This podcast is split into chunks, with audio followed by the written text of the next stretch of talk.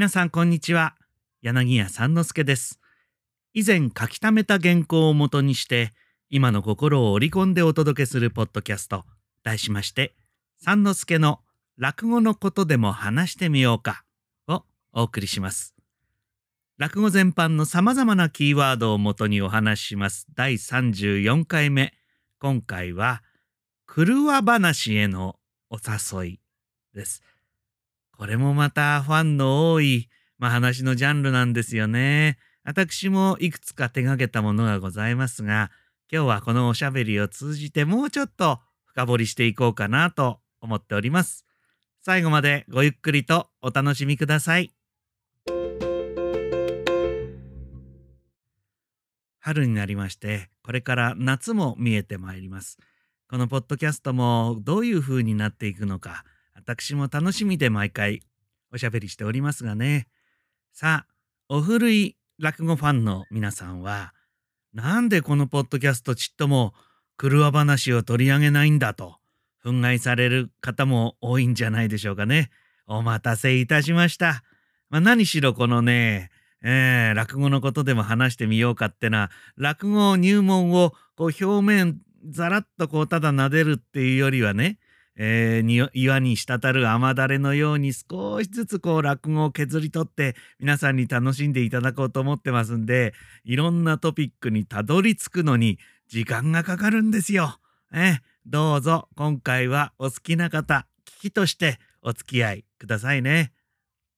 今なかなか難しい時代でねどんな方にもお聞きいただけるものとして車の話をするのはちょっと緊張しますなあ。落語がお好きな方ならその浄土会の心ってものを理解していただいているとは思いますしね信じてますよ。また話し家でそれを否定する者はまあ多分落語なんかやってらんないでしょうな。でも世の中には今はいろんな考えがありまして現在我が国では落語の三原則飲む打つ買うの中の買うというのは存在してはいけないことになっております。かといって買うというのを、えー、歴史ある話の世界の過去の遺産として取り扱うのは今を生きる話家としてできることじゃありません。話はいつでも人の心で演じられるべきで決して古き良き昔話で終わってはならないんです。江戸の落語で車と言いますと吉原でございますね。えー、かつて日本橋にあって吉がうっそうと茂っていた場所を切り開いたところから吉野原なんて呼ばれていたのが、まあ、幕府の政策で今の場所まあ今で言えば台東区専属の辺りに移った頃でしょうか。その頃にいつの間にか吉野原が吉原と呼ばれるようになりました。面白いことに今でもその場所は同じような機能を持った町が残っておりましてさすがに車はございませんが、蝶ネクタイを締めたお兄ちゃんが特別な思いで入浴にやってくるお客様を出迎えます。このお兄ちゃんは昔は牛太郎なんて言いましてね、どうです大将？上がってってくだいな。え？女のがずっと待ってんですからね。お安くねやって、えそうですか？えい、ありがとうございます。終わりになるよなりは随分と変わりましたが、どこに変わりがあるんでしょうか？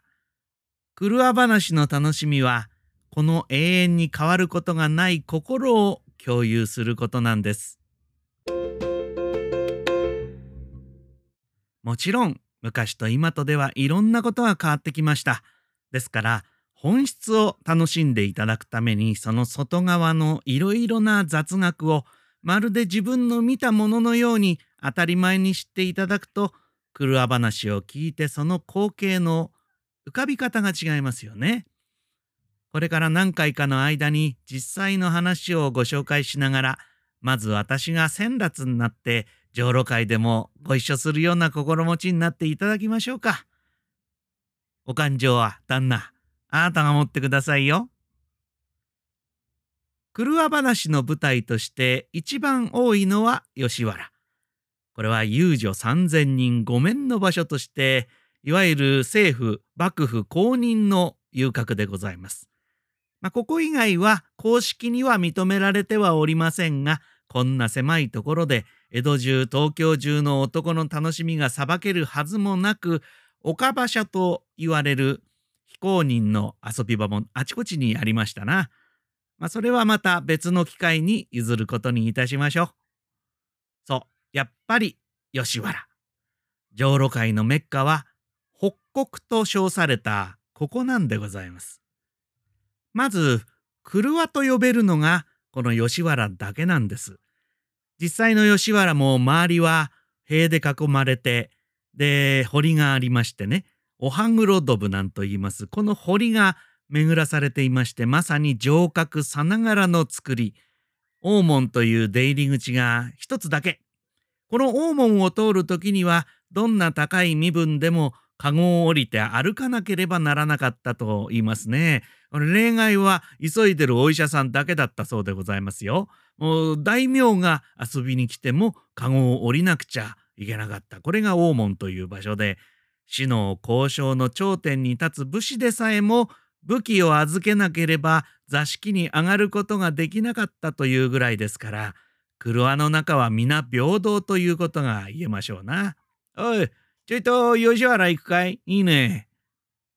この場合、吉原というこの文字ね、これ中って言うんですよ。吉原と書いて中と読むことが多い。これは落語の速記をお読みになる時の、まあ、一つの常識なんで知っててくださいね。つまり、車の中に入る場所。それが吉原だったんです。これ、必須事項。試験に出ますよ、これ。まあ、あればって話ですけどね。ちょいと中行くかい？うん、いいね。と、こういう風になるわけですな。おい、遊びに行こうか。おお、いいね。この場合もまず、上路会ですね。江戸っ子にとって遊びといえば上路会なんでございます。ボーリングでもゴルフでもゲームセンターでもありません。余談ですが、これは遊びと書いて遊び。で、上路会。これ、女郎会って、まあ、字では書くんですがね。なぜか江戸っ子は上路会となまるんで。おじゃあちょいと上路会行こうか。なんて言うんで、決して上路をお買い求めになりませんように。まあ、こんな具合にね、車のお話ってのはいろいろ決まり事っていうか、まあその当時のことがあって、父として進まないんですよ。制度とか歴史の面から車をお話しするのは、これ割合たやすいことなんですが、まあ、それだったらもう書物がいっぱい出てますしね、図解なんかもたくさんありますから、そちらにお任せすることにして、私の方はどんどん脱線することにいたしましょう。まあもちろん、私は吉原を知りません。昭和33年、売春防止法施行以後の日本国国民でございます。知りませんよ。知りません。でもお話ししたいことは山ほどございます。夏に向かってちょっと楽しみになりそうですね。いかがでしたでしょうか？このポッドキャストは毎回キーワードを変えながらおよそ週1回、かっこ不定期で更新していく予定でございます。次回もどうぞお楽しみに。